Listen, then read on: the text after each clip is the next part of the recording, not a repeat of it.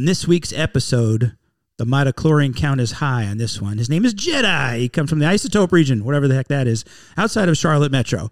He's going to tell you about his story, his story growing up and becoming a high impact man through uh, being involved with F3, how he's increased and accelerated his fitness, his fellowship, and faith. So sit back and listen. This guy has been involved with F3 for 10 years, and he's got a great story. Welcome to the High Impact Man podcast.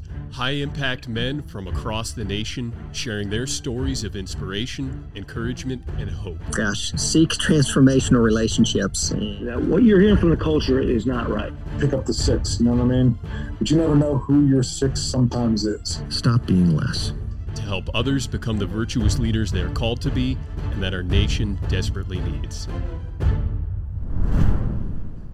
Okay, welcome everybody to another episode of the High Impact Man podcast. This is Nevin Gorky coming to you.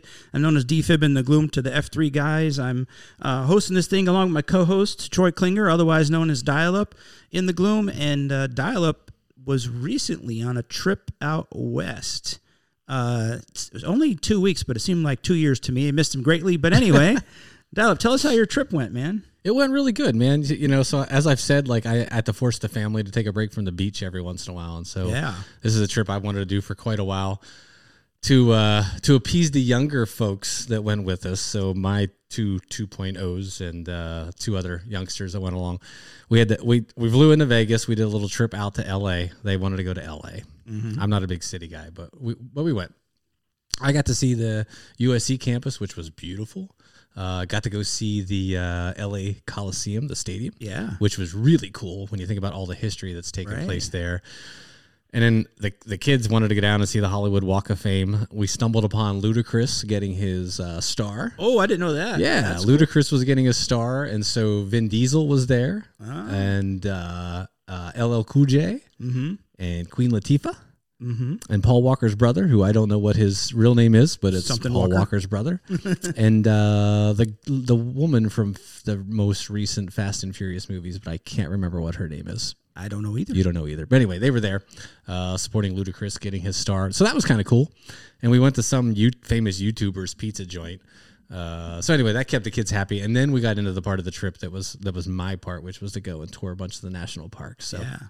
So we hit a bunch of the national parks out, mostly in the Utah area, and uh, we got lucky and got uh, passes to do Angels Landing, which is a really cool hike Yeah. in Zion. It uh, one was one that scared me a little bit. I made the mistake of going back and looking at a YouTube video of the hike Yeah. for the night prior, and then I'm like, oh crap, I forgot how scary this thing looks because I'm not. I'm one that gets a little nervous going from a ladder to the roof, Yes, me too. and then even more petrified going back from the roof back That's to the ladder. worse, yes. Yeah, I'm like dangling my feet over the edge, holding on for dear life, and Yeah. just praying that my foot finds the ladder. Uh, so Angel's Landing was a little scary for me, but but I, I blasted right through it. The kids were impressed. I'm. It's it's not often you get to impress your kids. No, no. But the kids were impressed that I overcame my fears, and in fact, my my my uh, M chickened out part way. Not to brag a little bit, but in her usual fashion, she's she's pretty stubborn Mm-hmm. and pretty competitive. and she saw you going. And she saw me keep going, and she's like, "Yeah, he's not going to do it without me doing it." And so we were up on the top, you know, just kind of enjoying the view for a little while, and we turned turned o- turned back, and like, here comes mom, and she's like, "I made it!" I'm like, "Ah, son of a gun, she did it." But I was I was happy for her because I was really surprised that she that she chickened out part way. Yeah, and you sent us a video doing burpees on top of the Yeah. uh, climb there. I did burpees a bunch of different places. Yeah, you I? did. Yep. Yeah. Yeah, he did burpees a bunch of different places, and he also sent us a video from Monument Valley on the road that Forrest Yeah. uh, Gump stopped running. Absolutely. Yeah. Did burpees there Yep. in the middle of the road. you did. What you didn't catch on the video is there was some guy flying down the road and like that's not, I think I only did two. Yeah. In that video, he was he was blaring on his horn like, "Get off the road, you idiot! uh, I'm gonna run you over." All right. Uh, so yep, two burpees. I had to finish it up there, but Well, welcome back, and way to take on your fears of heights. Thanks, Good job. Was thanks. it scarier on the way down? uh, no, it wasn't too bad. It was a little more scary because you could like as you you couldn't avoid not seeing the the, the sheer drop off Right. to your death on each side. Yeah. because you're you're looking right down at it. But it still wasn't too bad. All right. Yeah, so it was good. I recommend it to anybody that's that's out Maybe there. Maybe someday I'll do it. if you can get lucky enough to win the lottery and, and Right. get passes to, to hike it.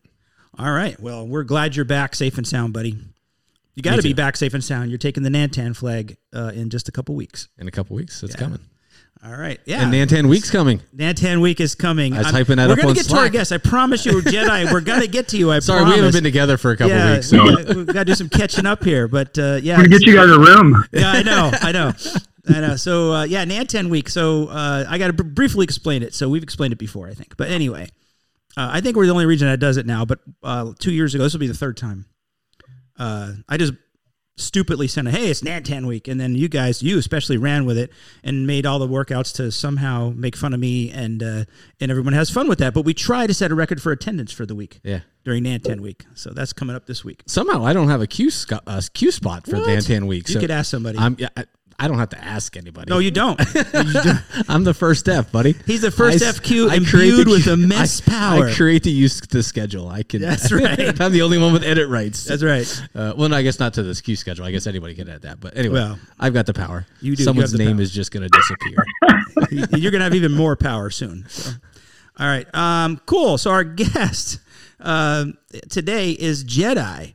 You know, and um, he um, is from the Charlotte area, right, Jedi? That's right. Yeah, and um, so his real name is Ryan McKinney. He's been involved with F3 for I think ten years. I'm going to let him tell the story. But I saw Jedi's essay on I think it was last month's or this most recent uh, F3 Nation newsletter. And I thought we got to get this guy on the on the show uh, to tell his story because in part of the essay, Jedi, you said um, I won't bore you with the uh, something about the you know the uh, some of the story because there's not enough time. But you got time tonight, brother. This is your chance. Let it all out for the for for uh, posterity. But anyway, uh, Sounds good. Yeah, welcome to the podcast, man. No, thank you, thank you for having me. And it's a um, listen for especially to be here with you guys. But I listened to some of the folks that are in the intro. By the way, I can hear the intro. We Oh, can hear it. Thank There you it for is. yeah. Finally, we got feedback on it. we'll that. forget by the next We will. recording. But anyway, now we know. Um, for those of y'all listening, they they said that sixty something times and didn't know if the guest could hear that or not. So they know now. Yes. um, but anyway, I I recognized several of the voices uh, on there, and uh, I'm humbled to be in the company of those gentlemen as well as you. So thank you for having me. Yeah, you never know what you say tonight might end up in the intro in the future.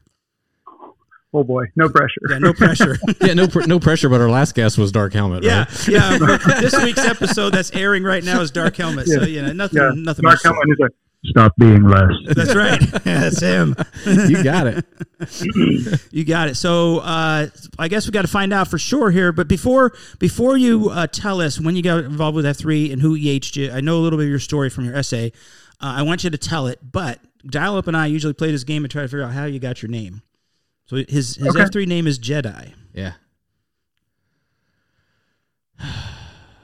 Is there some resemblance to Luke Skywalker in there? uh, hmm. I don't have a good guess for this one. You don't? Well, clearly I, the obvious answer is just a Star Wars fan. But I'm going to go a little deeper. I'm going to say he was into fencing, lightsabers. Ooh, That's a cool guess, right? It is a good guess. So Jedi, even if I'm wrong, you should say it is because that'd be really cool. so tell us first. Tell us how you got your name. Okay, so I was one of the ones that had to get in shape, so to speak, before they went to F3 because uh, a few of the guys at my church were so in shape that, like, they belong on magazines and stuff like that. And they were doing F3 and they're like, they couldn't stop talking about it. It's like the, you know, it's like the, the vegan or the CrossFit person. Like, they can't stop telling you about it. No offense to anybody doing CrossFit or that's a vegan. I don't, I don't really care what you eat. Um. But um, th- they were so excited about F3 and they were like, oh, you got to do it. You got to do it. It's amazing. I'm looking at them and I'm thinking, do you see me? Like, do you see my pasty white flabby skin? I am not going to make it at one of your workouts. Are these the And, uh, legendary? wait, are these the legendary Metro guys? No, these are not the Metro guys. And um, I, I won't say anything against my Metro friends, but um, uh, these were uh, Isotope guys. And this is uh, uh, Bogey and C Note and Two Buck Chuck and Contra and a handful of other guys that are just built tough as nails. And um, they kept telling me I need to come, need to come, need to come. Well, I put it off. I'd started running, tried to lose a little weight, and I ended up um, going to a retreat at our church, and all of them were there. And they said, Hey, guess what we're doing today? And I was like, thinking church stuff, right? And they're like, No, we're doing an F3 workout, and you're coming. And I was like, I had no excuse. Right. I had nothing. You like, were there. I was nowhere to go. Like there was nowhere to run. Uh, well, there was places to run because we did that, but um, there was nowhere to run from them. Uh-huh. and uh, that was my first post. Uh, was and it were I mean I hated it. It was miserable. I loved it. It was awesome, all in one thing. It reminded me of stepping back on the ball field, and it had been too long. That camaraderie you get, that cutting up you get, the Yeah. physical pushing each other, all that stuff. It was just amazing. Um, and uh, I survived. I made it through, uh, and was so surprised at how encouraging everyone was in that. And it, again, it reminded me of back in my football days and, and just playing ball and being on the field. And uh, I hadn't had that in a long, long time, Mhm. right? Uh, so that was that was awesome. I don't know how many milligrams of ibuprofen I took over the next two days, Yeah. but uh, it had to be a lot. Um, and uh, they said you don't get your name until your second post. Here in our region, we do naming on second post Okay. And uh, I guess they gave out too many cool names and people didn't come back or something. But um, I was like, okay, cool. Um, I'll show up to get my um, to get my name. Besides, this was pretty fun. I, it's awesome. I was like, when's the next one? And it, it had this air of Fight Club to it. It was like the next one is at the church on Monday at five thirty. I was like, okay, cool. So I showed up at the church and um uh, our church, Lake Forest Church here in Huntersville, and I just I'm one of these people that like had to prepare. So I need to go see the lay of the land because I, I didn't get a chance to do that on the surprise workout on Saturday, uh, the Saturday before. So I go to the church and I'm there at like 4:59. I was going to have 30 minutes to get prepared and stretch. I'm not stretching. I thought I was going to do. Mhm.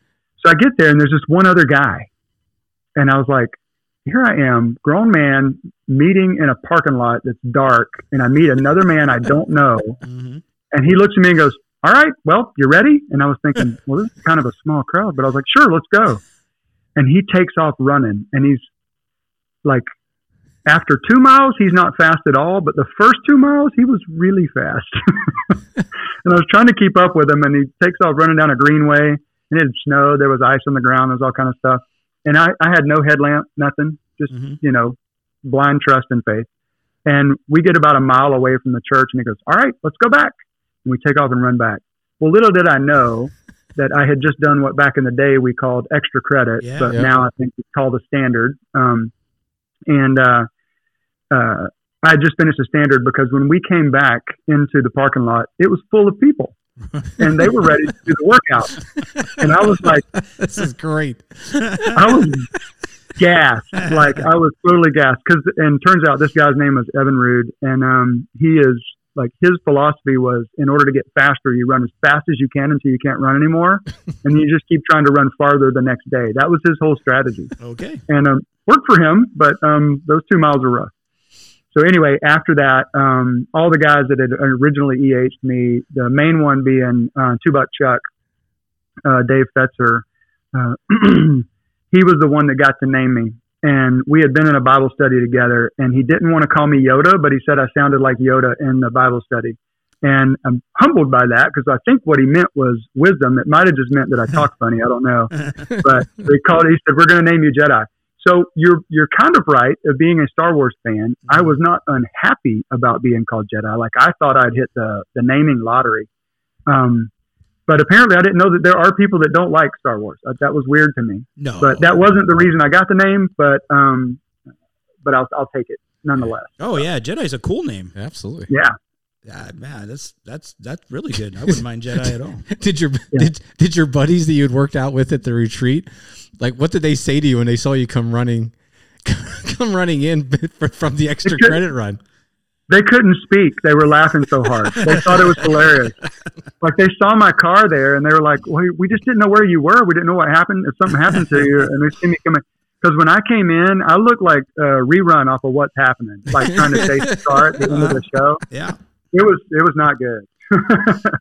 Wow, and that was what ten years ago yeah, it was about ten years ago. in the isotope region. Yeah. All right. How far away from Metro is that? Like from Center City, Charlotte, or whatever? Um, from city center, we're probably 12, 13 miles. Okay. we back up to Metro. So, um, well, North Metro, and then there's Highlands.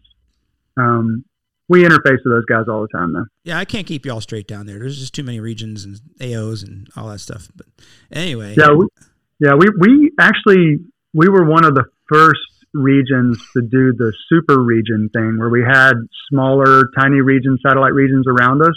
And when I was on the board several years ago, um, Jolly Roger was Nantan here at the time, and we had a good good team on the board. But we had this idea to bring all of the satellite regions together and support them and building them up. So there was one, two, three, four, five other small regions right around Isotope Mm-hmm. And we combined it and called it Lake Norman. And since Oh. then, they've gotten big enough and broke them apart, and we came. We went back to Isotope. Okay. last year. Yeah, I had heard of Lake Norman. Yeah. Yeah. All right. Cool. Yeah. Um, so that was ten years ago. So that wasn't too too long after F three started, right? We're twelve Right. years, about twelve years old now. So you you got in early. Okay. So um, let's back up a little bit and and start from the beginning. So tell us. Uh, when you were a young Jedi, what was that like growing up where you grew up, family life, and that stuff? Yeah, so I grew up in uh, South Georgia in a place called Valdosta, Georgia, and many when I say that, people have either they think they've heard of it and they they, they say that's the Onion Place. That's Vidalia, just so you know. Uh huh. Valdosta is even further south. It's one of the last places to buy gas on I 75 before you hit Florida. Um, but the reason that most people have heard about Valdosta is because of the Valdosta Wildcats, uh, Quad A football team, and uh, 28 state championships, Wow. four or five national titles at Quad A um, over the years. They've since um, the leadership from that school switched over to the county school in that area, and that and the tradition re- continues. It's just in a different school now. But um, it was it's about as close to Friday Night Lights as you'll get uh, as far as football goes. We started playing like I'm pretty sure they send scouts at Pop Warner. It's pretty it's pretty good. hmm Um, so that's kind of the, the town that I grew up in. Small town, uh, county seat town, had maybe 75, 80,000 people in it, uh, that kind of thing. Played sports just to make sure you stayed out of trouble. Let's just say I didn't, I didn't, I didn't play sports all the time. So, uh, I was a good kid, but I wasn't a great kid. Um, had some, uh, some, some challenges, uh, in a, a single parent household, probably gave my mom more challenges than I experienced myself. But, um, grew up with a great dad. He just was working and was divorced from my mom. So Mm. uh, it was a it was probably you know your typical Gen X household at that time. There was a lot of kids that grew up that way. At least there were in my neighborhood. Um, and I learned a lot of lessons by doing that, uh, uh, growing up that way. And one of them was around entrepreneurship. And I learned that one the hard way. I had a bicycle and uh, gotten it for Christmas. We had a carport. We didn't have a, a garage. We had a carport. One of the things that comes over and you got a pole, pole outside. Sure. And um, uh, we had a utility room that was on the end of the carport, and it had it was big enough for the lawnmower, but not big enough for the bicycle. So I had to chain the bicycle to the pole outside. And that's, that was my only job, right? I was lucky. I was like seven years old, my only job. And uh, I didn't chain my bike to the to the pole. And I come outside, and the bike's gone. Hmm. So I'm sitting there, you know, seven year old kid crying, tears a whole bit. My mom comes out. She goes, "Oh my gosh, wait till you talk to your dad." She was upset. I was upset, and he pulled out the R word, the responsibility word, all kinds. I'm seven, by the way. Yeah. Um, people want to know why Gen X people are tough. It's because that kind of stuff happened at seven. Yep. And they basically both told me, they said, we're not going to buy you another bike. If you want another bike, they were mad. They weren't trying to teach me a lesson, I think. But they said, if you want another bike, you're going to have to figure out how to get one. You have to pay for one. It's okay. And if you didn't have a bike back then, you were you were lost, right? You were absolutely lost. You had like to have there a was, bike. Yeah. you know, remember the mongoose with the mag wheels when you Yeah. couldn't buy a mongoose at Walmart? You had to find them somewhere. Yeah. yeah. Um, well, uh, anyway, it was gone, and my um, my parents told me that I was going to have to figure out a way to make some money to do that. So I sat there and cried for a little while, like any seven year old kid probably would do. And I looked over, and there's the gas can and a lawnmower. Yeah. And the neighbor's house across the street had tall grass. So I was smart enough to walk over without the lawnmower first in case they said no. But I went over and I said, "Hey, can I cut your grass?" And they said, "Sure." And um, I think for something like seven bucks or eight bucks or something like that, I can't remember. Anyway, I cut their grass. When I was done, I went and cut some more grass. For the next several weeks, I cut grass at least one house a day, if not two or three. And I finally had enough money to buy the bicycle Mhm. and I paid for all the gas on my own, did all the stuff. My parents were helping me to like get back and forth to the gas station and fill it up because they saw me, you know, working hard. Mhm. And uh, when I went back in, I told my mom that I think I'm ready to go buy that bicycle. She counted my money, and sure enough, when I told my dad, he flipped out. He couldn't believe it. I've never seen somebody be that mad and that proud at the same time. And um, went and bought my bicycle, and that was how I learned how much a dollar was worth. Nice. And uh, you've got air and opportunity between you. You just got to be willing to see the opportunity. Oh, see, that could make the intro. Yes, it could. You got air and opportunity in Yeah. front of you. Time like to, it. Time to tweak the intro. That's Yeah. a new quote. So, um, you know, it's interesting because this day and age, not only how many seven year olds would do that, but how many parents would let their seven year old go take the lawnmower and just go cut grass. Yeah. Yeah, and my wife would like, oh no, it's too dangerous. Like I know that would happen. It, it's funny. My son was just talking about it actually the other day. He's like, he goes, you know, uh, mowing grass would probably be a really good business. I'm like, yeah.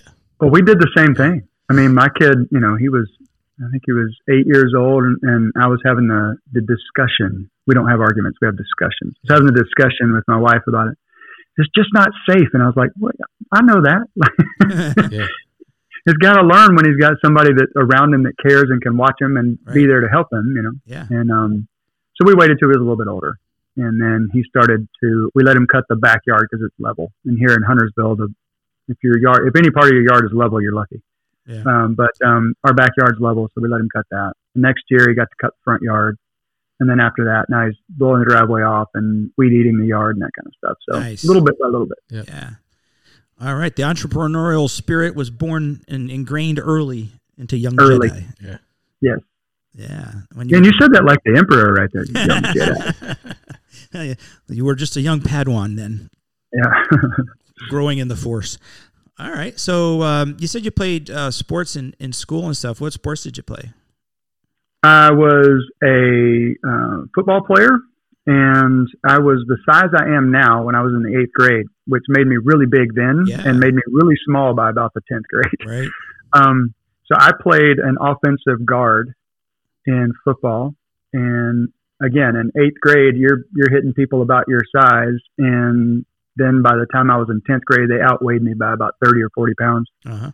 So I had to be an offensive pulling guard at that point in time. Uh, so I had to be quick on my feet. I had to be a quick thinker, but I had fingers like like uh, Snickers bars, so I couldn't catch anything. So they just they just let me hit people. Mhm. I just I had to hit the people that couldn't see me coming, or I had no chance. So You got to get in with athleticism, right? So, that's right. so how big are you, I'm about 180 pounds. and how tall are you? Uh, five. Well, before I started rucking, I was five ten. Now I'm about five nine and a half. there's a there's a good reason to ruck and get shorter. Mhm. All right. Well, I'd like to talk to you a little bit about rucking, but let's uh, let's uh, continue on. So you you played football. Uh, did when you went to college? Did you play football there? Not for no. I played intramural sports in Okay. college. Um, Yeah. I I focused a lot of energy around, quite honestly, around partying and social life and trying to make grades and that kind of stuff. But I was still able to stay athletic in college, playing intramural sports. We played a lot of flag football, a lot of softball, a lot of soccer, that kind of stuff. Yeah. Okay. What co- what college did you go to? Valdosta State University. I didn't make it far from home. I've so, heard of them. I've heard of them. yeah. All right. Blazers. the lasers. The Blazers. Blazers. The Blazers. All right. I got to remember that because I, I I like uh, I like knowing the nicknames of all the college teams. oh yeah. I used to be really good at it for trivia, but uh, some of that went out of my brain. Some new stuff went in, some old stuff went out. There's just not enough room in it. You're just so full of knowledge. Uh, yeah. All right. So uh, when we got out of college, what did you do then? So when I left college, uh, my wife had graduated just before me, and I moved to Augusta. She wasn't my wife at the time; she was my girlfriend at the time. Um, we dated for six years before we got married, and um, she had moved home to Augusta. So I moved to Augusta and looked for a job there. At the time, I was doing um, insurance sales and driving all over the state of Georgia. Like I had one of those laminated maps, like a folding. I know how much I'm dating myself, too, by the way. The Uh, I had a laminated folding. I had a dry erase marker, and I had a little tradition that I would draw on every row that I had been on um, as I traveled around Georgia, and I did that for I don't know six or seven months before I was like, "This is not the way to start a family." At this point in time, I had um, I let me back up a little bit. I got baptized when I was 12 years old and gave my life to Christ and didn't follow him very well. Like he was always in my life. He was always there. Never left me. I can I can honestly say that. Mm-hmm. But I was not living for him from the age of 12 till about the age of uh, 24, something like that. And um, so uh, I got reconnected with Christ at about age 24. Um, got really serious about being uh, like a grown up person, like a real person, you know. Yeah. Um, and recognized that after I'd moved to Augusta and we were planning to get married, that you know driving all over the state of Georgia was not a way to start a family. Uh, that was not fair for her. It would not be fair for me. And if we were going to have children, it wouldn't be fair for them. So I started looking for something else to do. Uh, and about the time that I had drawn on every road in the state of Georgia, um, uh, I got a call back from a, a, company called Wells Fargo, and I went to work for them uh, in uh, in Augusta. It wasn't their banking division; it was their home finance division. And I started as a collector, Mhm. um, which was an awful job, by the way. But if you're going to do anything in lending, uh, it is a great place to start because it will deter you from lending money to someone that can't pay Yeah. it back Right. because you hear the horror stories. And you know, I, I prided myself on trying to help people get out of you know issues and trouble and all that kind of stuff doing that work. But it was really it was really tough work. And then from there, got into banking um, and worked in the banking industry, financial industry for you know ten years uh, in Augusta. And uh, that's where our kids were born. Uh, our life started there um, together as a married couple. And um, yeah, after ten years of living there. Uh, uh, the next chapter was about to begin, and we didn't know it. It, it didn't start with a, a great beginning. In fact, it started with a tragic beginning. Um, my wife is a twin, Mhm. and her twin sister had moved to Charlotte uh, with her husband's job. And um, my wife's mother passed away early, and she was 54 years old. So she's six years older, 54, 56. She's anyway, she's six or seven years older than I am now and um, she passed away. And the twins were really close with their mom and with each other. And now their mom was gone, and the twins were two and a half hours, three hours apart. Yeah. So we're, you know, we're on vacation, and it was taking a toll on them for sure, but it was also taking a toll on me and my brother-in-law. And my brother-in-law Ken was like, "We got to do something to get these girls back together. So see if you can find a banking job here in Charlotte." And I thought, I ain't moving nowhere. We got a house. We got all kind of stuff. We got this and that. Yeah. And um, uh, he comes back and says, "Hey, they got a job at my um, company, and I think you'd love it." And I told him basically to pound sand. I was like, "Dude, I've got a fat cat banker job doing, you know, barely anything. Business is coming to me. I don't have to do much at all." And I thought about how lazy and silly that was for me to say that at the time. Um, ended up calling the guy, checking out the job. It sounded amazing. It was this entrepreneurial spirited job. And in all the banking ventures, adventures I'd been in at that point in time, they had asked me to go in and start markets or build branches or build a new team or do something new. And it was always about bringing something out of nothing, um, which has always just excited me, I guess, ever since that first grass I cut, first lawn I cut. But um, this guy was talking about building a new department of something that this company had never had before. It was going to touch every part of the business and they needed somebody that could speak sales but understand operations. I was like, cool, I think I might be your dude. I said, but I don't think you're going to be able to afford me. And I wasn't trying to be like arrogant or cocky. Um, I, I know I'm sure it came off that way, but I wasn't trying to. Um, I was like, because in order for this to work, we're going to need to make enough for my wife to leave her job. We're going to need enough for us to move, and we're going to need uh, to make sure that you know we're we're we're covered in that area and I, you know, you know how like when they in the sleazy kind of sales things, they'll slide, they'll write something on a piece of paper and then slide it over to you and let you read it like, yeah. on a napkin. yeah. Well, um, uh, that's kind of what he did. He was like, "Will this cover it?" And I looked at it and I looked down. There was a move package. There was a huge increase. There was all kind of benefits. There was, I mean, everything that you could imagine, and we had been praying for. And I was like, God, th- this. I'll rewind. Here's the prayer. The prayer was, God, make this so stupidly crazy awesome that I cannot say no Yeah. if this is something you want me to do. And he did. Wow. So that was uh, that was our that was our beginning to move to Charlotte. Wait, Nice. you, you didn't slide it back and say add ten percent. We got a deal. yeah, you should have negotiated a little there. hey, um, I got should have. from what you mentioned, uh, what you said. Uh, you said that you reconnected with Christ. How did that happen? Um, I was again. I was having a lot of fun in college, and uh, you know, just acting a fool, drinking too much, partying too much, all the things that you know sometimes college kids do. And um, I was riding in a car with my dad. My dad, um, again, didn't he didn't grow up in the household with me, but great dad, awesome father, um, love him to death um, we're riding down the road one day and our our father son talks you know i'd like to remember them that we were fishing or that we were hiking or doing something like that. There was a lot of windshield time because it was always back and forth to somebody's house or something like Yeah. that um, and he was talking about something and he said well yeah in your bible you can look in so and so so and so and i said oh okay. Where's that? He slowed the car down he looked over at me and he goes son you don't have a bible? I said no he stopped the car, did a three point turnaround, drove straight to the store, walked me inside, bought a Bible, put it in my hand, and said, You'll never be able to say that again. Wow. The rest of it's up to you. And I said, Okay. Like, was still blown away by this whole situation, but he, he believed strongly in it. So, of course, you know what I did, right? I put it down and didn't open it for like six months. Of course.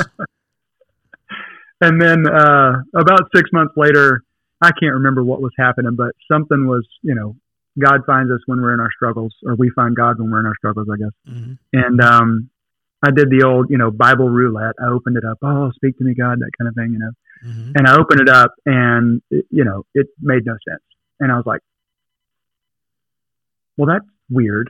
It makes no sense." Like trying to read through it first, you know. And I'd read parts of the Bible before and heard verses, that kind of stuff. But like just reading through it didn't make a lot of sense. So I put the Bible back down. You're gonna love this part. I end up at River Street. Uh, didn't say I quit doing everything crazy. Okay, end up at River Street in Savannah during uh, St. Patrick's Day with a bunch of people, and um, there's this. Have you ever seen the guys who carry the crosses and like the big ones and Yeah. like walk into public places? Yeah. Yeah. Well, this guy comes walking by doing that, and it's just like it's such an impressive sight. And whether you agree with the way that that message is delivered or you don't, doesn't matter. It's still an impressive sight. And I'm just standing there in awe, like tons of questions and things going through my mind, like, wow, that's got to be tough to do that. And oh my gosh, I can't believe he's doing that. Like everything's going through my mind. And all of a sudden, this person just kind of stands up next to me. And you, you, you can, like, I don't know if you've ever done that, but like I was in a crowd and I could feel this person stand next to me and I just kind of look over. I didn't look at their face and know them. I knew I didn't know them. And we're, we're sitting there, he's kind of like small talking. He goes, Can you believe that? And I was like, No, really, I can't. It's kind of, it's just, and I couldn't find the words for it. And he said, Do you believe in all that crap? But he didn't say crap. And I said, and I said, Well, I guess if you don't, you'd better be right. And he said, Well, I guess you've read the whole Bible, which is the weirdest response I could imagine somebody saying. Uh-huh. And I said, No, I haven't. And I said, But the next time I meet you, you I won't be able to say that to you.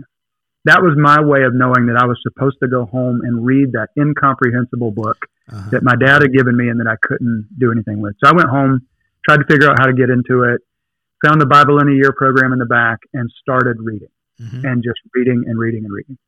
That was in 2000 and, 2001. And I haven't stopped reading it since. Nice. Awesome. Well, I could relate to that. That's I have a similar story, but that's awesome. Praise God for that. Yeah. Huh?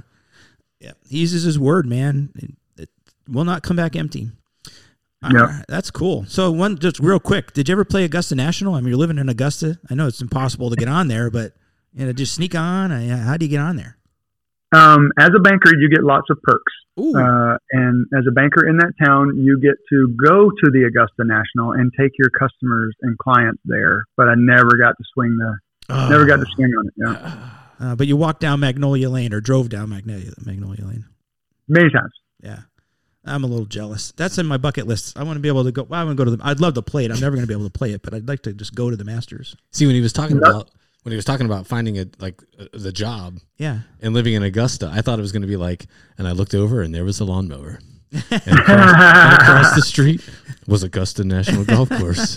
That's right. And so I said, "You need anybody to cut your grass?" And, and he was going to end up like having worked for Augusta, Yeah. something like that. But anyway, that would have been a cool story. Would have been. Oh, wow. your Augusta story was still National's such great. I don't want to take away from your your story though. It was Yeah. great. No, Augusta National is such a great story anyway because it's um, you know, it used to be a nursery. It used to be like a like a planting nursery Before And- Bobby Jones designed it. Yeah, Yes. and they came in and took it. And that land, if you go in, there's lots of like um, plot maps and stuff that are real famous now, hanging all over town and different different places and stuff like that. It's pretty cool. Yeah, that'd be very cool. All right, so you're in Charlotte, and uh, I know you got. Um, I'll let you take the story wherever you want, but I want you to talk about um, what F3's done for you. You know how you got involved with F3 and uh, finding your D2X because that's how you let off the essay. Yeah, yeah. Um, so again, the, when I got EH'd by Two Buck Chuck, you heard that story. Um, I like bit off more than I could chew, and I chewed it. Like I went to every CSAUP event we could get our hands on. I did all kinds of stuff. I started rucking and running and relaying and like all the things. I think in one year I did something like 15 or 16 CSAUPs in a 12 month time period Mm. and my wife was tired of that. Yeah. so was I. But um, uh, I went headlong into it and had a blast with it. And then uh, I stepped back from doing as many CSAUP events, got on the board and served for a couple of years, um, and uh, I've done a couple of other things here in in Isotope. I started a foundation uh, called uh, Project Tenfold, and Project Tenfold was uh, we would raise money and we would give a thousand dollars worth of seed money for someone to start a uh, nonprofit in their community, in their local community that benefits their community to reinvigorate leadership Right. and, and all the things. Um, so we did that. That was fun. Um, uh, F3 has meant so much to me. And once I got uh, into all the CSAUPs and doing all the things, um, I got invited to go to, uh, invited, hoodwinked, tricked into doing the, the, um, the custom HTL in Asheville. This was HTL 007. And um, it was a custom F3 event. I think we had 57 start and 20 of us finished. It was brutal. Uh, it was Cadre Chewy's first uh, first Go Ruck event, and Cadre Jesse H's last. And um, uh, Cadre Easy Street uh, was there too, but um, it was it was a lot of fun. Um, it was the hardest thing that I had done in my life at that point. Training for it, all that stuff was a blast, but the event was actually it was really tough. And when I completed that event, I knew that whatever I had put my mind to, I could do. If I could, if I could do that, not just live through it, but if I could do that, I knew that I could. If I would just decide to do something, I could do that. I could do it. And um, we we did many other things since then, physical fitness things like that. I mean, 50k and did a uh, another couple of heavies and some more go ruck toughs. Even led something that we do here called quarter ruck. It's a, tra- a tradition in Lake Norman, and it's where the packs will put together a ruck event. And we extended. It was a quarter ruck because it was supposed to be a you know it's supposed to be a six hour ruck event, uh, quarter of a heavy, and we ended up um, extending it to 12 hour tough and led those a couple times. That was a lot of fun. Um, but just had this heart for pushing men to push themselves. And I started an AO called Emmaus, and the, the catch for Emmaus was me and the, the, the other packs that started it, uh, Mr. Burns. Uh, we looked at each other and we talked about it and said, you know, we're not always the shining symbol of, of Jesus, but I hear his voice through my friends' mouths a lot of times. And I know you guys have probably experienced that. Mhm. It- you know, somebody will say something and you're like, you have no idea what impact what you just said Yeah. had on me. Or I'm praying to hear that or whatever. Yep. Um, so we took the story of Emmaus and named that AO that. Uh, and what we were doing was a Bible-ish study because we wanted people that were on the outskirts but interested, maybe not necessarily, you know, in a full fledged Bible study, but wanted to know more. Pull them into it, and our catch was is you could get all three Fs by six fifteen. So we started at 4:45, did a full workout, and then we did uh, you get second F the whole time, and we did third F from 5:30 to 6:15, and and did the study that way. You did it outdoors there at the AO. Oh yeah, we did it. Um, the AO launch point was is at the Brookdale Starbucks on Friday mornings, and um, it ends there, so it's it's very convenient for Coffeteria. Oh, I see. That's nice. Yeah, that's a really good idea. You know, that's a really good idea. You gonna open a Starbucks here in Danville? No, no, but there's a there's a Starbucks up at by the Columbia Mall. There is. All right. We did um, we did uh, Wild at Heart. We read through that book. We Mhm. did several other books like that. Um, we did Mere Christianity. We did a lot of those. They were kind of like getting you in touch with digging deeper. Yeah. and um, we did Q Source. We did a whole year of Q Source there. Uh, we did a lot of really cool stuff there. And somewhere along the way, I uh, I was still growing in my career, moving up, and all that kind of stuff. And I hit a ceiling and could not get the next level at work. And I hired a coach to help me with that. Mm-hmm. In fact, I'll tell quick story. I know you're like, this guy don't have a quick story, but I do have a quick story. So I was trying to get a, um, a job and I was trying to get back in sales. And there was another job that opened up in the operations department running uh, all the transportation and distribution uh, for the company.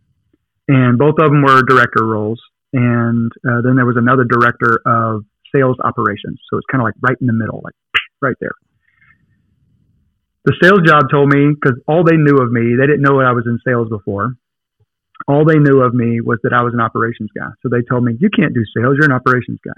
The operations people knew I was in sales before, and they said, "We can't have you run an operations department. You were a sales guy."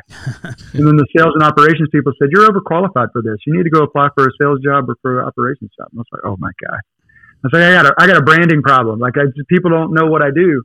So I hired a coach, and um, working with that coach changed my life. The way that I see the world is different um, because I see it full of opportunity now. Uh, I don't live in stress and fear because of what I learned from working with that coach. And that coach will tell you that they didn't teach me those things; they drew them out of me. They'll tell you that. Mm-hmm. Um, but it was a great experience. And when I finished, the company not only hired me to do a um, a new role, they gave me a brand new department, four million dollar budget to go implement software and uh, build a new team, and said, "Here you go." And my coach looked at me and said, "Well, that's awesome. What do you want to do now?" And I said, "I think I want to do for other people what you just did for me." Mm-hmm.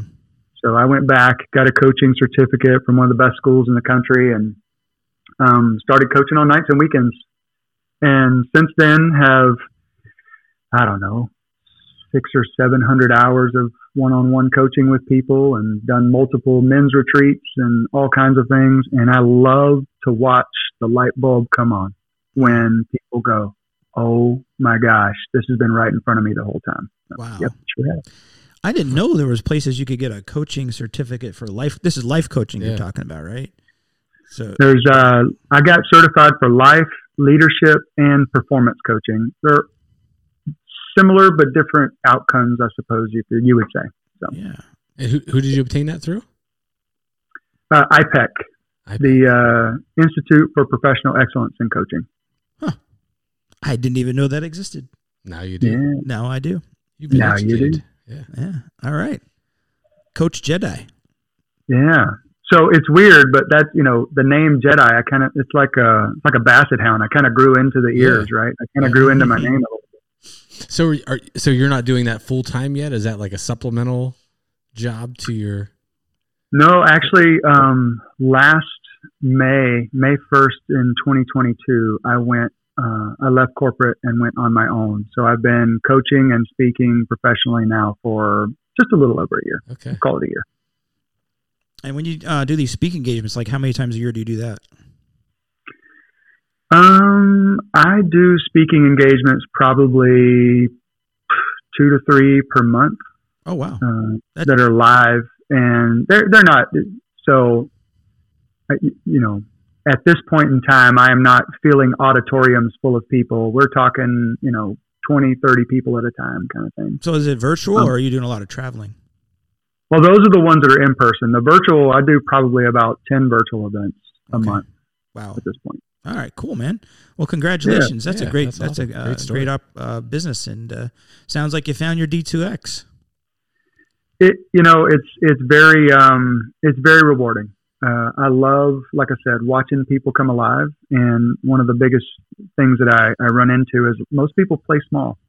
Mm. and um all of us do it. It's it's human nature to play small. It's a it's very it's a very daunting thing to feel like you don't belong. And whether you're in a boardroom with someone and you got a great idea and you take your hand and you just kind of pull it back down because it's not the right time or it's too dangerous or don't want to say that or the wrong people are in the room, we've all played small.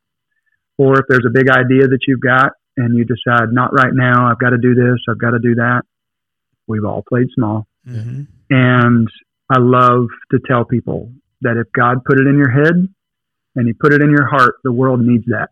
And it's up to you to bring it out. Wow, that's great. That's awesome. Don't fear rejection, right? So Yeah. you got to have the courage to uh, to step up and speak up. Very nice. Yeah. Yeah, and so as F three, uh, being part of F three and the, the leadership principles and all, you know, being having a cue guys, you know, from the from the, your beginnings of you know struggling through the workouts and showing up and and how you've grown uh, uh, through what F three has to offer. I'm sure that helped you uh, in in developing these leadership skills. If it hadn't been for F3, I would, there's no way. Yeah. There, there's absolutely no way. It would not even be a thing. So how much how much does your physical fitness play a role in your ability to lead? Um, uh, well, it's massive. The, and in fact, I teach all of my clients. There, there are four disciplines that I teach people around their physical fitness. Uh, one is you need to prioritize your rest, prioritize sleep. You need to get your sleep. So all of you out there that are running off of four hours of sleep and thinking you got a noble badge just because you got up at five o'clock in the morning, but you're dog tired all the time, go your butt to bed tonight. Um, prioritize your sleep. Number one. The second one is uh, prioritize your nutrition. And the words of my friend Gnarly Goat, you can't out exercise your pie hole. Prioritize your nutrition. Eat food that's good for you. I'm not going to tell you what to eat or what not to eat. You know what's good for you. Every person's different, but you know what's good for you, you know what's bad for you. Prioritize your nutrition. Third one is prioritize your fitness.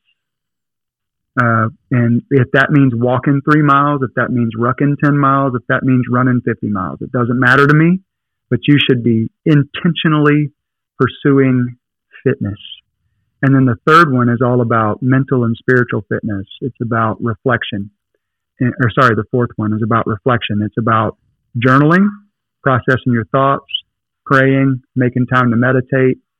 Just get space in your brain. Um, your brain is designed by God to take on a lot. And the more you take on, the more you give over to your subconscious.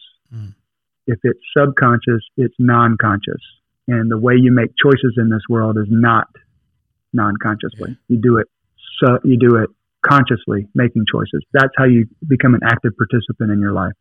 So physical fitness, spiritual fitness, mental fitness, emotional fitness, Mhm. all of those wrapped into those four disciplines. Nice words to live by, dial. Feeling inspired. Yeah, no, I had, I had uh, ribs, French fries, and coleslaw. Just, was that? Did I make good choices nutritionally there tonight? Um, I don't think I did. yes. I didn't eat all the French fries. I ate maybe half of them. I'm gonna have a bite Hey. of my turkey meatballs. Yeah, I, that my wife made turkey meatballs, and I'm eating ribs, and Dial-Up's eating the turkey meatballs. I did eat the turkey Hey. meatballs earlier today, though. Ribs and fries and slaw aren't bad. Okay, good. See, I'm doing well in moderation. in moderation. Moderation. I only ate half my fries. I didn't even eat all the coleslaw. I did. All, I did eat all the ribs, though. You only ate the meaty part of the ribs. That's right. You didn't eat the bones. I I wasn't gnawing on the bone. I wasn't gnarly goat. That's- that's- All right, cool, man. So, um, tell us what your routine is like as far as posting. Like, how many times a week do you post? Um, what kind of uh, AOs are they? Are they boot camp, running, you know, rucking? What do you do? Um, so I did the the last sanctioned ruck event. The last Go Ruck sanctioned uh, ruck event I did was the Black Mountain Heavy, and that was a few years back. I hung my cleats up on doing uh, ruck events after that. I'll still ruck, like I'll go put the put my ruck on, full kit and all that kind of stuff in ruck. But for my fitness routine right now, um, me and a couple of guys have signed up to do uh, the Hanging Rock 50K in September, in, end of September. And um, so my fitness routine right now is, I think we're up to 27 miles a week right now. So we're still in the early stages. Um, running a lot, uh, and then on rest days doing boot camps. So probably three boot camps a week right now. Okay. Monday is a run day. I did the Murph yesterday though. Um, so Monday's a run day. Thursday is a boot camp. Friday's a boot camp. And Tuesday, Thursday, and Friday are boot camps. There you All go. right. You're doing something all the time. Yeah. Yeah, I, Busy it's a uh, Prioritizing fitness. prioritizing fitness. That's good. You know, this whole thing about prioritizing fitness and prior towards blah, blah, blah, prioritizing sleep sometimes doesn't jive with your M schedule. So that's the one thing when you're going to bed at nine o'clock at night. Sometimes it's it doesn't really go well in Yeah. the household. Yeah, because that, that's when my M hits her. Uh, Here's their stride, right? hits Yeah. it right. We're on opposite ends of the uh, spectrum there. Yeah, so she's like, she's just like hitting her prime. Like, let's go. Yeah, my, I'm like, my "Oh, wife too. Time for bed. 'cause She- I'm, I'm gonna going get to, up uh, early." honey, I'm tired. I'm going to bed. You got F three in the morning. You're going to F three, aren't you, in the morning? yeah. Well, yeah, but I'm still really tired. I really want to go to bed. Yeah. All right. I've learned, I have learned to like silently leave my house. What I think I am walking around like a ninja. yeah. He's like, "Oh my God, you made so much noise this morning. What happened?" Well, I'm much more quiet than my wife. She just throws all the lights on and everything. I'm like, oh, you got to be kidding me. Yeah. All right. But anyway, uh, enough about that. How, Uh, how old are your 2.0s? Yeah. 2.0. oh, So my daughter is 17. We are in the summer between junior and senior year, Ooh, and she is. We are looking at colleges all over the place. So Yeah. that's that's what's going on with her. Um, beautiful, amazing young lady, uh, super smart. And I know I'm biased, but like all that stuff's really true. Yeah. Mhm. And then my son is 13 years old, and uh, he's going into the eighth grade. He's our soccer star. He loves to play soccer and is, is actually really, really good at it. Uh, it's fun to watch him play. And uh, both of them are student athletes. Uh, both of them are uh, great with their grades and good kids and um, blessed, really blessed. Yeah. Yeah. You are blessed. You're a Yeah. blessed man, brother. All right. Um, so it was an inspiring essay. I think your story is inspiring. I love uh, how you walked us through your faith journey too, and how that uh, works in your life, and how you use that in your coaching other guys. Uh, Mhm. I think you know, for me, I don't know how you get around it. You know, if you really want to be healthy, you know, true fitness, uh, that spiritual fitness is so important. So um, it helps. It helps you find your purpose. I think. All right. 100%. Yeah, yeah. So, uh, do you have any other questions for Jedi? No, i was ju- ju- just been yeah. This has been great hearing your hearing your story, finding your D two X, and uh, like like Defib said, hearing your spiritual journey as well. Pretty kind of typical in a lot of ways, right? Kind of lose your lose your way through those high school years and college Yep. years, and you know, praise the Lord, you're you're one of those guys that found their way back. Yeah. because because some don't. True. Yeah, it's but- like C.S. Lewis said, you know, it's like, uh, how's it go? How's he saying it? It's like, um, what, you too? I thought I was the only one. Yeah. And that's where friendship is born. Yep. Like, I, I thought I was the only person struggling like that. And then I found that free, and I was like, oh my God, you too? Yeah, Yeah, didn't know you were a sad clown till you uh, found out you were a Yeah. sad right? So you get, you said you put on forty pounds of muscle, lost ten pounds of fat in your essay. The other way. If I said Oh, it that right. way, I like I have created something that can't. oh, that would be awesome. I wish I could. No, I don't Well, think maybe I do got it wrong. I may have gotten it wrong.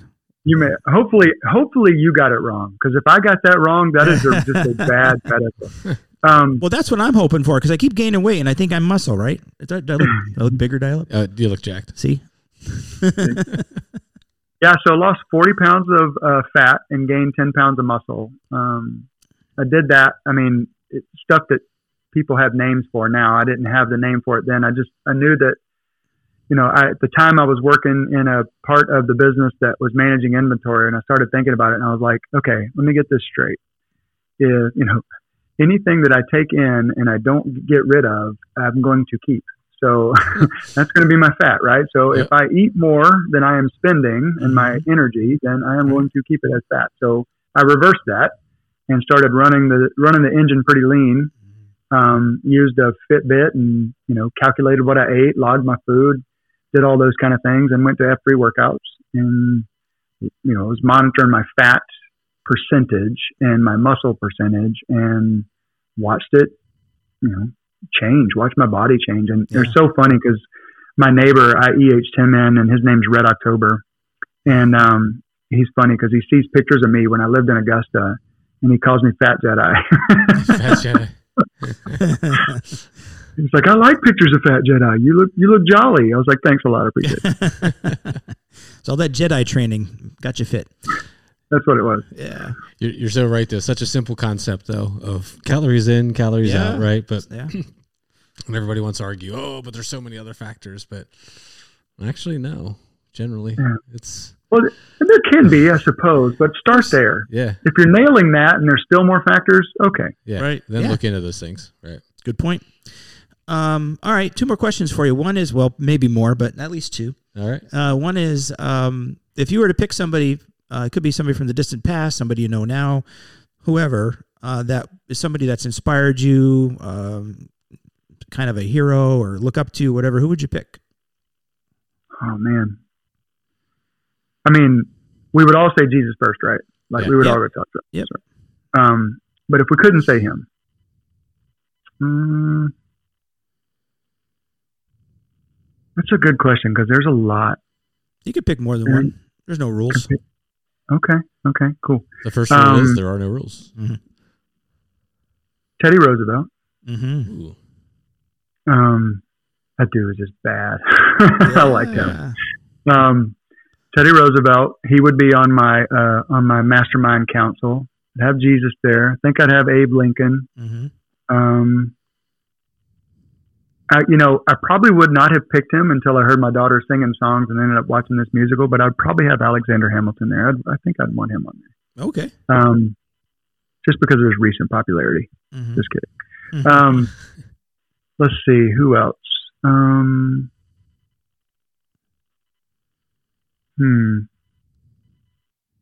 William Wallace would be a good one. Put on there. Ooh, no one said William You Wallace yet. just, you just, uh, yeah, you just got after DFib's heart Yeah, with man. that one. Freedom. Um, Yeah, always have, always will. Um, let's see. There's, I mean, there's so many, so many good heroes out there. Um, I'd probably put C.S. Lewis on there for sure. mm-hmm. Uh, I think he would be a wise one, especially for somebody who walked away from God for so long, tried to prove God wrong, and then, Right. I mean, have such a valiant heart for God afterwards. Yeah. Um, I think that would be a good one. And you know, um, one of my favorite authors, uh, John Eldredge. I think I would, Yeah. I would didn't talk to him too. You I think he's you mentioned uh, studying Wild at Heart. We I had a men's group that I studied or started years ago. That's still meeting. I'm doing F three now, but um, we studied Wild at Heart at least once, maybe twice. I can't even remember. But Yeah. uh, but there's another book he wrote called The Way of the Wild Heart. Have you ever read that? I have not read that one. Yeah, I recommend that to you. Uh, that book was one of the main books that spoke to my heart as a man more than any other. The Way of the Wild Heart. He goes through the stages of a, a boy's development into manhood that uh, I thought was really good. So Oh, okay. I think so. He does that in another book too, called uh, "Fathered by God," and I'm wondering if it's a similar story or if he renamed it. But I love that book because he talks about um, the boy, which is the apple of the father's eye. and he talks yep. about yeah, it goes through all the stages. That's I love that. That's yeah, the boyhood stage, and then there's the either ranger or adventurer stage, which is Mhm. like early teens, and then you get into your late teens, twenties, the warrior stage. Yeah, then you get somewhere in your late twenties, thirties is the lover stage when you start to not only uh, start to experience romantic love and like get married, that kind of stuff, but also appreciate beauty and things like that. And then there's the king stage, hmm uh, where you now you're ready to be a leader, and then there's the sage stage when you get old and gray like me.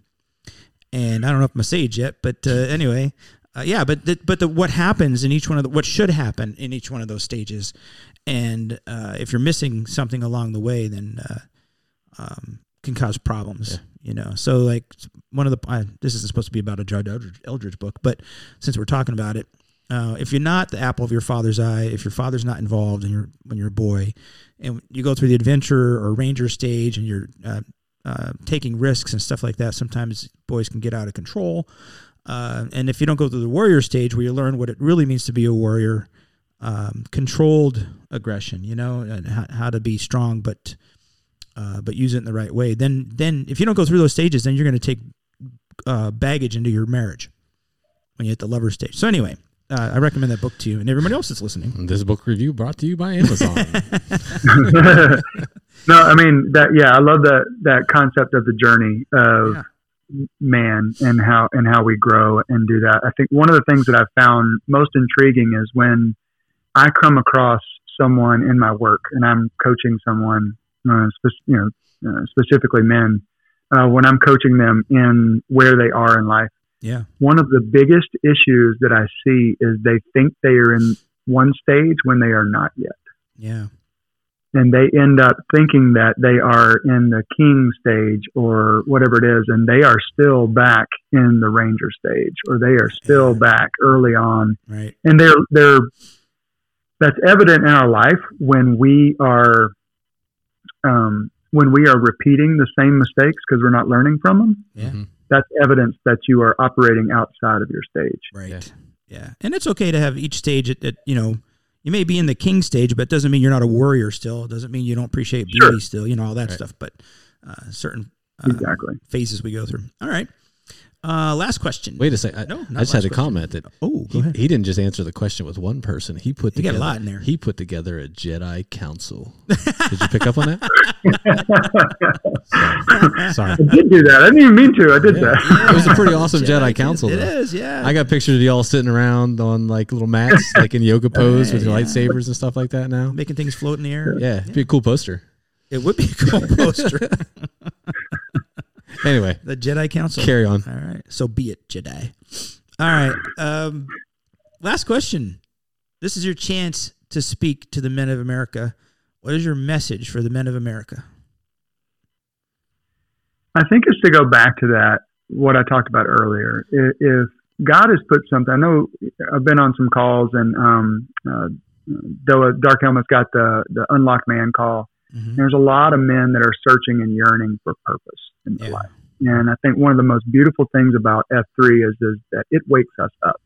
It reminds us that we are men, and there's a um, there's a there's a prayer that I do at the end of COT when I'm invited to do it, and I'd be happy to do it here too. But I but I always um, I start with saying, you know, Lord, thank you for this morning. Thank you for the cold weather, the wet weather, the hot weather, whatever it is, because it reminds us that we're men Mhm. and that we're made for it.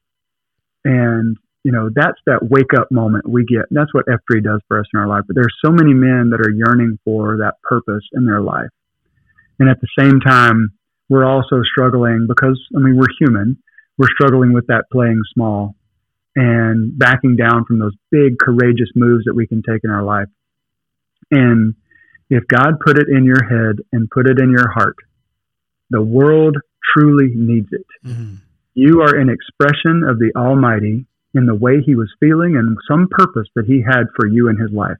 You may have a million different purposes that you fulfill in your life, but there is a purpose and a yearning that you can meet in your life. And when that is in your head and in your heart, the world needs it.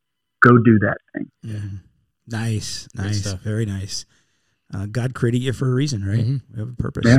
Very nice. You are special. You are unique. hmm When you think about the biological challenges it takes to bring a person into the world, hmm and you are breathing air and feeling sun on your skin, you are unique and special.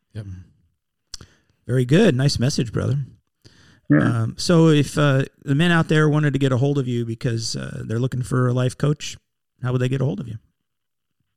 You can find me at my website. It is ryandmckinney.com, and that D usually throws people off. It's for Daniel, not David, by the way. It's uh, ryandmckinney.com, and um, you can find me on probably just about every social platform. On Twitter is the only one that I have a uh, different handle on, and it is F3 underscore Jedi.